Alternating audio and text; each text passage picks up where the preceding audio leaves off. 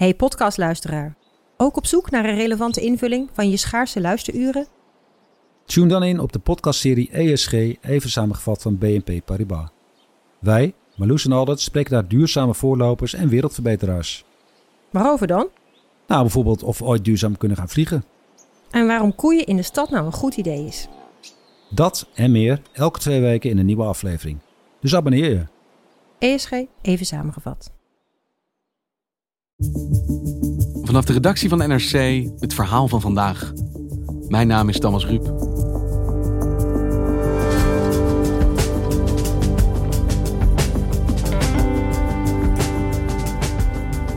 Vandaag verschijnt het nieuwe boek van J.K. Rowling. Geen Harry Potter deze keer, maar een thriller over een seriemoordenaar die zich verkleedt als vrouw. Critici zien daarin het zoveelste voorbeeld van J.K. Rowling's vermeende transfobie. Zij roepen op tot een boycott. Niet alleen van dit boek, maar ook van de geliefde Harry Potter-serie.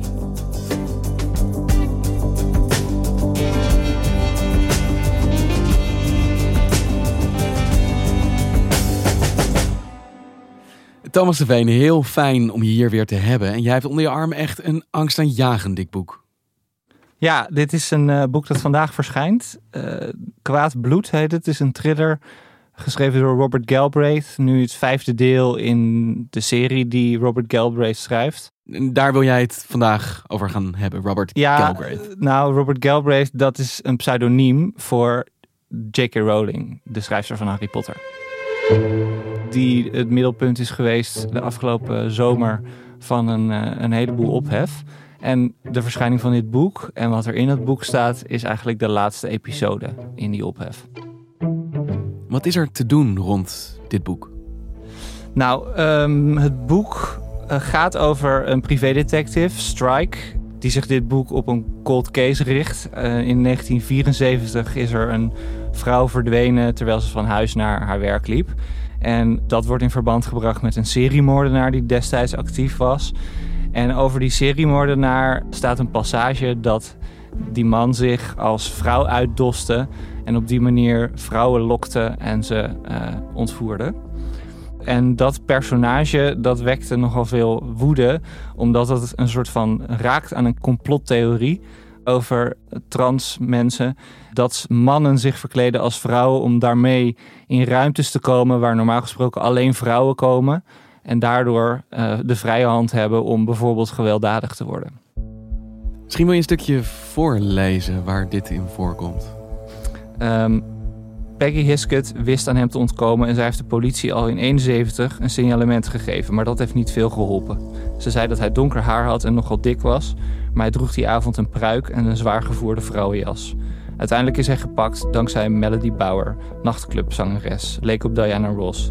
Creed sprak haar aan bij een bushalte, bood haar een lift aan en probeerde haar in zijn bestelbus te sleuren toen ze weigerde. Ja, een criticus in uh, het Verenigd Koninkrijk van ongeveer de eerste recensie die er van dit boek verscheen, die schreef: De moraal van dit verhaal is: vertrouw nooit een vrouw met een pruik. Dus critici zeiden: dit is een soort verdachtmaking eigenlijk. Het kiezen ook voor dit personage, voor nou net dit boek, van uh, trans mensen. Ja, klopt. En wat er toen gebeurde, is dat mensen zeiden: Oké, okay, nu is het helemaal klaar met J.K. Rowling. Dit is het nieuwste bewijs dat J.K. Rowling transfobe ideeën heeft, dus trans mensen afwijst. En daarop uh, ontstond er een hashtag RIP J.K. Rowling, rest in peace J.K. Rowling. Waarmee je dus zou kunnen zeggen dat J.K. Rowling gecanceld werd. Haar boeken verdwenen uit de kasten van de mensen die boos waren. Mensen zeiden: Ik wil niks meer van haar horen, ik wil niks meer met haar te maken hebben. En ze heeft met terugwerkende kracht ook nog eens mijn jeugd verpest. Uh, a hashtag reading RIP J.K. Rowling, as we said earlier, has been trending on Twitter. Harry Potter author has not died, but is the latest victim of cancel culture. And she has recently been trending yet again because of her newest book. It's been known for a while that Joling Coling Rolling is, how do I put this delicately, a washed up reactionary transphobe. Well, what I would like is for people to not buy this book, for people to challenge J.K. Rowling on her views that are nasty. Gigantische storm van ophef en kritiek om één boek. Ja, en ook over dus een vrij kleine passage in een boek. Maar aan de andere kant kun je ook zeggen: dit is weer nieuw olie op het vuur. Op welk vuur dan precies? Nou, vorig jaar december begon dit toen zij aandacht vestigde op een wetenschapper die ontslagen was omdat zij transfobe tweets zou hebben verstuurd. J.K. Rowling nam het op voor haar omdat zij vond uh, ja, uh, onzin dat iemands carrière verwoest wordt doordat diegene op social media iets heeft gezegd. Dat was de eerste stap. De nieuwste stap was, en dat was via haar Twitter-account voor 14 miljoen volgers, een transfobe tweet plaatste. Of in ieder geval een tweet plaatste die op die manier werd geïnterpreteerd. En welke tweet was dat? Wat zei ze daarin? Nou, ze deelde een artikel waarin in de kop stond... Creating a more equal post-COVID-19 world for people who menstruate. Mhm. Daarover schreef zij: People who menstruate. I'm sure there used to be a word for those people. Someone help me out. Wimpen, wimpend, wimpend. Women bedoelt ze. Precies. Dus zij zei: waarom gebruik je mensen die menstrueren in plaats van het woord vrouwen? Dat was haar kritiek. Precies. En die opmerking schoot veel mensen in het verkeerde keelgat. Waarom? Nou, vrouwen, daar vallen vrouwen onder die als vrouw geboren zijn en dus menstrueren. Maar ook transvrouwen die door de transitie heen gegaan zijn en dus niet menstrueren, maar wel vrouw zijn. Tenminste, zo wordt dat gezien in de trans community. En J.K. Rowling zegt juist: vrouwen, dat zijn alleen maar vrouwen die als vrouw geboren zijn. Ja, critici zeggen zij schakelt hiermee vrouwen gelijk aan mensen die menstrueren. En ze zeggen er zijn ook vrouwen die niet menstrueren. Namelijk die bijvoorbeeld als man geboren zijn. Precies, en transvrouwen zijn ook vrouwen. Dat was de reactie die meteen heel erg loskwam.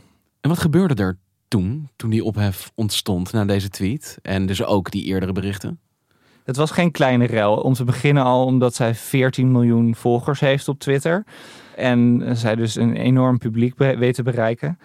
Mensen die reageerden daar boos op. Die zeiden, waarom sluit je ons buiten? Waarom eh, sluit je transvrouwen buiten? En eh, mensen bijvoorbeeld zoals de acteurs uit de Harry Potter films... eh, die voelden zich ook genoodzaakt om daarop te reageren. Now, uh, another Harry Potter star, Emma Watson, has come out against her, tweeting this Trans people are who they say they are and deserve to live their lives without being constantly questioned or told that they aren't who they say they are. En hoe reageerde zij op die kritiek die kwam op deze tweet? Nou, agressief eigenlijk. Zij ging niet mee in eh, de kritiek zoals je wel zou kunnen verwachten. Wanneer er grote ehm, online menigtes eh, op je afkomen. Zij heeft een paar dagen daarna een lang essay op haar website gezet. Waarin ze haar standpunten en waarin ze de achtergronden van die standpunten uitgebreid toelicht. En waarin ze duidelijk probeert te maken dat zij toch echt niet transfoob is. Ze schrijft over een onderzoek uh, dat gaat over depressie onder jonge mensen die in transitie gaan. Ze zegt dat jonge mensen die in transitie gaan, uh, die van gender willen veranderen, dat die daar later spijt van krijgen. Ze zegt daarom ook, je moet heel voorzichtig zijn om jonge mensen in transitie te laten gaan, om uh, operaties te, toe te staan. Want het is een onomkeerbaar proces en nou ja, daarmee waarschuwt ze eigenlijk tegen het normaliseren van trans mogelijkheden.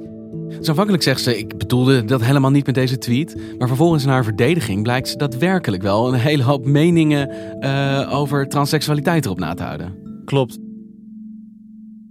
En hoe ontwikkelt die discussie zich vanaf daar? Nou, op dat moment uh, gebeurt er nog iets opvallends. Uh, want een paar dagen later weer verschijnt er een open brief van schrijvers, journalisten, wetenschappers in het Amerikaanse tijdschrift Harper's Bazaar.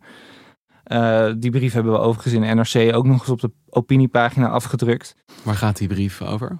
Nou, die brief, zonder dat het erin staat, keert zich tegen cancel culture. En uh, cancel culture is een naam die gebruikt wordt voor het fenomeen dat een online woedende menigte zich tegen iemand keert. Dat iemand iets verkeerd heeft gedaan, iets verkeerd heeft gezegd, iets verkeerd heeft gevonden. Waardoor de mensen die persoon bestempelen als afgedaan, passé, gecanceld. En wie zijn de ondertekenaars van deze brief? Nou, het waren uh, 153 mensen, wetenschappers, denkers, schrijvers. Heb je namen? Ehm, ja, mensen als Malcolm Gladwell, Gloria Steinem, Ian Buruma, Francis Fukuyama, Salman Rushdie. Prominent rijtje. Margaret Atwood en ook J.K. Rowling. Zij ondertekenen deze ook. Ja, en daarmee krijgt die brief, en ook door de timing natuurlijk, uh, iets meer dan een algemeen verhaal over wat er zoal in de cultuur speelt. Namelijk het laatste voorbeeld van, van waar deze brief tegen is, uh, was J.K. Rowling overkomen. Want de woedende menigtes hadden zich op Twitter helemaal tegen haar gekeerd. Ja, dus het is niet zozeer een losstaand filosofisch traktaat over vrijheid van meningsuiting. Maar nee, dit is iemand die onder vuur is, die zich met deze brief dus daar ook tegen lijkt te verweren. Eigenlijk werd er gedacht, die open brief is eigenlijk een steunbetuiging aan J.K. Rowling. En toen kwam dus dat nieuwe boek van Robert Galbraith in september. En toen dacht iedereen, ja, kijk hier deze passage over deze seriemoordenaar met een pruik op. Die bevestigt weer helemaal de transfobe ideeën die wij bij J.K. Rowling vermoeden. Dus nu is het tijd om J.K. Rowling te cancelen. En jij zit hier met dit enorme boek op tafel omdat jij boekenredacteur bent. Je werkt op onze boekenredactie. Hoe kijk jij vanuit die plek naar deze discussie? Nou, um, het is heel dubbel, vind ik. Aan de ene kant leer je als je literatuur onderwezen krijgt dat er een wereld is van de roman en een wereld daarnaast. De wereld van de schrijver en de wereld van de roman kun je niet één op één met elkaar gelijkstellen. Wat er in een roman gebeurt is niet per se de mening van de schrijver. Maar je merkt ook wel in de laatste jaren uh, wordt er steeds meer gekeken naar de identiteit van de schrijver naar welke ideeën worden er gepropageerd in een roman. En die ideeën die in die roman voorkomen, die gaan natuurlijk wel over de echte wereld. Die betekenen iets voor ons in onze wereld. En dat komt doordat ze ons laten nadenken over hoe onze wereld eruit ziet. Dus wanneer je als schrijver bepaalde ideeën hebt en die in een roman tot uiting laat komen, dan kunnen mensen die ideeën opvatten als waarachtige ideeën. Dat is echt een ontwikkeling die jij waarneemt in de literatuurkritiek. Dat het leven van een schrijver, de meningen van een schrijver, de manier waarop een schrijver zich opstelt in de echte wereld niet meer losgezien kan worden van uh, het werk dat hij levert. Ja, niet alleen in de literatuurkritiek. Ik denk dat het vooral nog onder lezers speelt. Dat komt ook doordat schrijvers ontzettend zichtbaar zijn. Uh, zeker een schrijver die zich op sociale media bij 14 miljoen mensen in hun timeline verschijnt. Dat zijn mensen die een mening hebben, die ook verkondigen en daarmee hun beroemdheid als schrijver ook inzetten in de echte wereld om invloed te hebben. En dat dat dan ook enige invloed heeft op die roman, ja, dat begrijp ik ergens wel. En hoe kijk je dan naar het specifieke geval van J.K. Rowling en haar nou ja, toch hele typische nalatenschap, namelijk Harry Potter, misschien wel de beroemdste kinderboekenserie van de afgelopen decennia? ja, uh, de, de beroemdste, misschien ook wel de invloedrijkste boekenserie. Mensen gingen vroeger naar boekwinkels uh, midden in de nacht om de nieuwe Harry Potter te kopen. Daar was ik er trouwens ook zelf een van. Dat deed jij ook. Gisteravond stond Thomas als een van de eerste voor een Engelse boekhandel aan de Amsterdamse Kalverstraat. Het lijkt alweer heel erg lang geleden, het is het misschien ook. Maar ja, mijn liefde voor Harry Potter, daarmee is ook wel heel veel begonnen voor mij.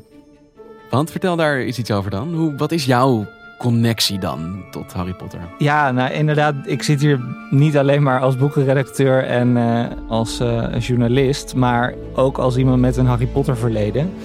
Um, ja, zo kun je het noemen, denk ik. Ja. Uh, toen ik eind tiener was, toen heb ik een website gemaakt over Harry Potter. En internet was nog veel meer houtje touwtje dan nu.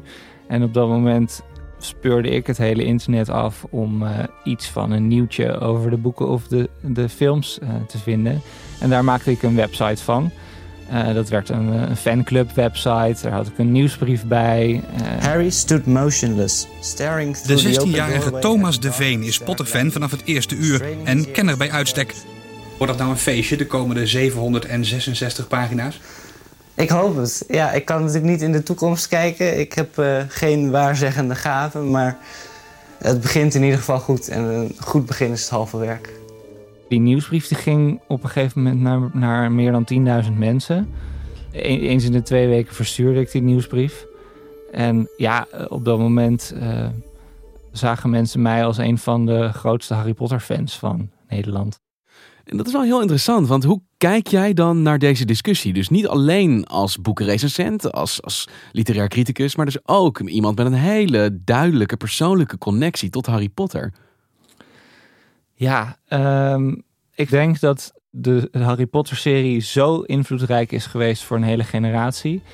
Uh, dat, dat je zou kunnen zeggen dat heel veel millennials, die dus nu uh, eind 20, begin 30 zijn, dat hun wereldbeeld voor een deel gevormd is door Harry Potter. So there's a part of Harry Potter that is deep within the core of, of who I am in, in, in my identity and as trans people and as trans young people especially we walk around with our guard up all the time and there are so few spaces for a lot of us where we feel like we can let our guard down and really be ourselves and feel safe and affirmed and the Harry Potter fandom is one of those places Ze zijn opgegroeid met Harry Potter. Ja, en ook met de normen en waarden die er in Harry Potter uh, uitgedragen worden. Die serie gaat over goed en kwaad, maar ook over alle grijstinten die daartussenin zitten. Voldemort, de grote schurk uit de Harry Potter-serie, die hield er een soort fascistische ideeën op na over puur bloed en over mensen die wel echte tovenaar waren omdat ze van twee tovenaarsouders afstamden. Nou, daar was de stemming in Harry Potter altijd heel erg tegengekeerd. Want de goede kant in Harry Potter was dat je niet afgerekend werd op je bloed. Ja, dat werd gezien natuurlijk als eigenlijk vrij letterlijk pure kwaad.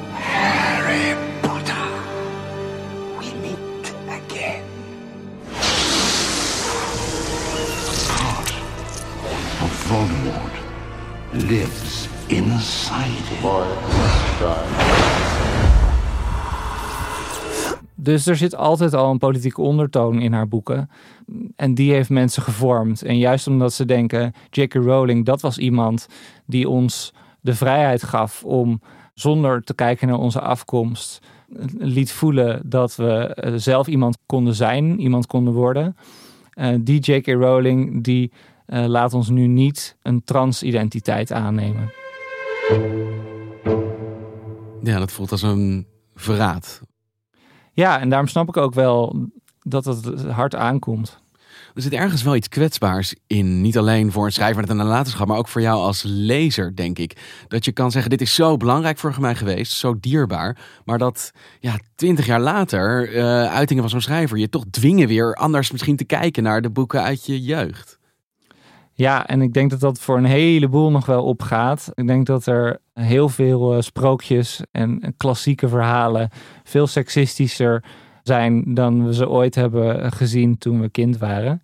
Maar ik weet niet of de rel rond transfobie van J.K. Rowling of die iets zegt over uh, de Harry Potter serie.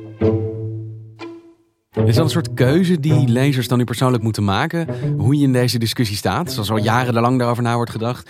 Ik sta in het kamp. Nee, zij zegt dit. Ik zie haar tweets. Dus ik kan Harry Potter, hoe dierbaar het vroeger ook was, niet los ervan zien. Of toch zeggen, ik kies ervoor om deze kant van J.K. Rowling te scheiden van die kinderserie. Ja, daarvoor zou ik dus zeggen, beoordeel het boek.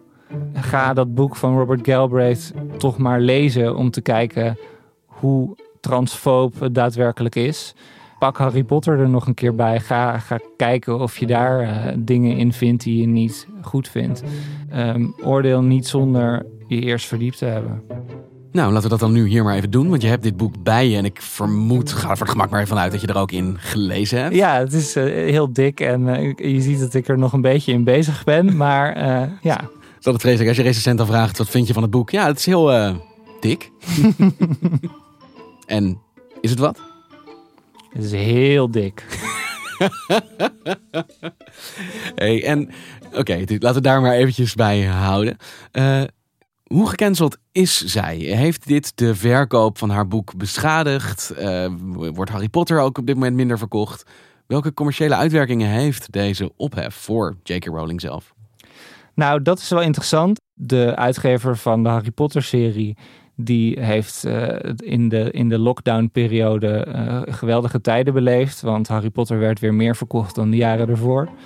In de weken nadat uh, de ophef ontstaan was over haar tweets, kwam er helemaal geen verandering in die verkoopcijfers. Ja, en Robert Galbraith geldt hetzelfde voor.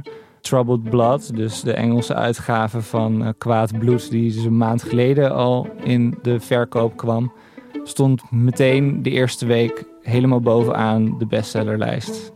Dus nee, niet gecanceld. Dankjewel, Thomas. Graag gedaan. Je luisterde naar vandaag, een podcast van NRC. Eén verhaal, elke dag. Deze aflevering werd gemaakt door Felicia Alberding, Jeppe van Kesteren en Henk Ruigrok van der Werven. Chef van de audioredactie is Anne Moraal. Dit was vandaag, morgen weer.